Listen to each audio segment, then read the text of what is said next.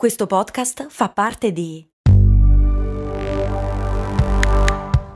Voice Podcast Creators Company.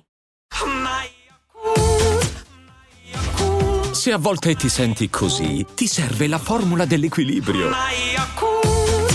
Yakult Balance, 20 miliardi di probiotici LCS più la vitamina D per ossa e muscoli.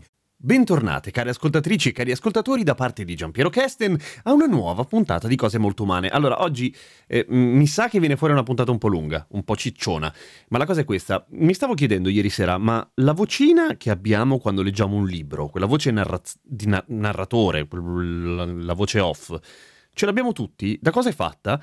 E volevo parlare di questo, ma mi sono messo a leggere in giro e mi sono perso completamente, ma ho trovato un altro tema interessante che secondo me viene da affrontare prima. Cioè, per, per, arrivarci poi a quella là, prima o poi ci arrivo, anzi, nei prossimi giorni.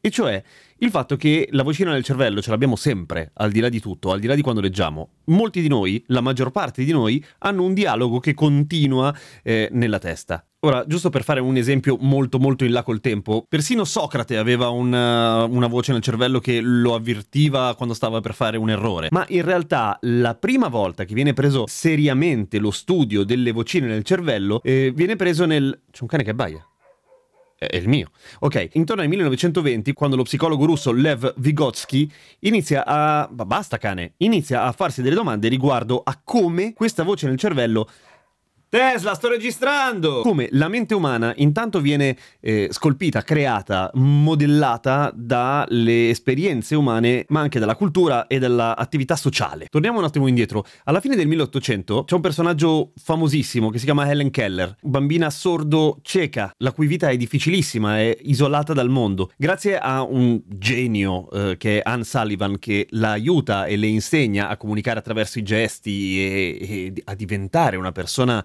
capace di comunicare con, eh, con il resto del mondo, Ellen Keller diventa un artista e diventa la prima persona con le sue patologie a, ad emergere. Ma è grazie ai suoi racconti che si scopre, ad esempio, che prima dei sette anni, proprio lo sa perché se lo ricorda lei, prima dei sette anni, cioè prima di imparare il concetto di me e te, Ellen Keller non aveva nessuna cognizione della propria identità, non sapeva di essere.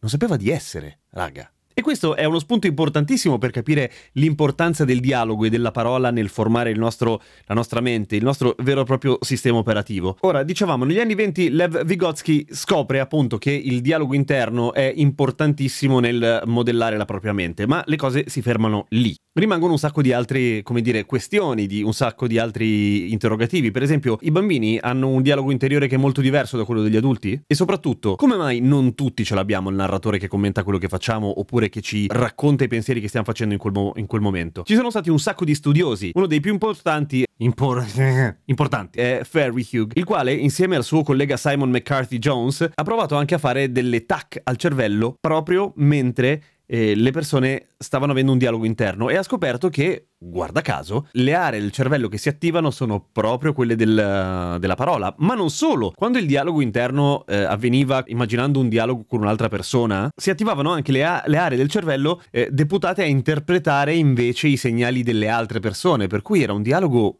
vero e proprio inventato, ma vero e proprio. Ora, Fernie Hugh ha studiato un sacco di cose e ha tirato fuori un sacco di teorie che non riusciremo a dire in 4 o 5 minuti, che di solito dura questa puntata, ma è interessante vedere che lui ha immaginato che ci sono due tipi di dialogo fondamentalmente. Quello espanso, che è esattamente come un dialogo silenzioso nella nostra testa, e quello più comune, che è quello che abbiamo quasi tutti noi, che è quello condensato, ovvero quasi tutti noi facciamo un discorso nella testa e che attiva quelle aree del cervello, ma che in realtà non è composto da tutte le parole che compongono un discorso discorso, non tutti i verbi coniugati, non tutti gli aggettivi. Diciamo che sentiamo, tra virgolette, le parole chiave. Ok? Ma nonostante questo, nonostante il discorso abbia un sacco di buchi dentro, l'intonazione con cui lo percepiamo è quella giusta, nel senso ci mettiamo dentro il tono, il volume, l'intonazione, l'intenzione prosodica cioè il tono che si usa per comunicare una cosa fondamentalmente. Ed è pazzesco! Molti degli studi che riguardano questo tipo di voce nel cervello, che potremmo definire, ma è una mia definizione quindi probabilmente sbagliata e tutta cazzo, una voce sana, ha in comune comunque tutto questo con le voci meno sane, cioè quelle indesiderate delle persone affette da schizofrenia per esempio. C'è un caso abbastanza interessante che è quello di Brian Wilson, il fondatore dei Beach Boys, che come sapete a un certo punto ha un po' sbroccato, perché è dal 60, quando si è calato un grosso LSD che gli è salito molto male, che sente una voce nel cervello che gli dice sempre due cose. I'm going to kill you, I'm going to hurt you. Ti ucciderò, ti farò del male.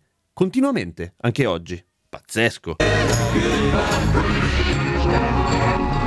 riuscire a capire da dove partono queste allucinazioni uditive probabilmente ci direbbe molto di più su come si cura invece la parte negativa. Qualche tempo fa era successo che su Twitter un, un utente, un utente abbastanza a caso, aveva scritto eh, qualcosa riguardante le voci nel cervello. Le voci nel cervello, quella, che, quella di narrazione, quella che usiamo per fare le litigate immaginarie mentre ci facciamo la doccia. Avete in mente?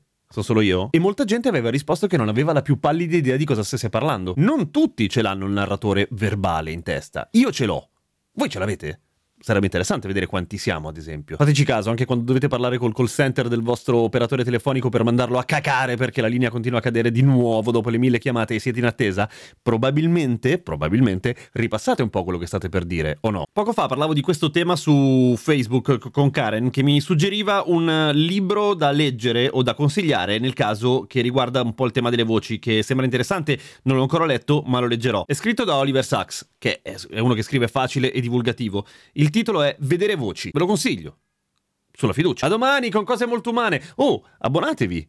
E, è gratis, basta cliccare dovunque lo stiate ascoltando, in qualunque collettore di podcast, che sia Google, che sia Spreaker, che sia quello che è. Se ti abboni, poi ti arriva la puntata.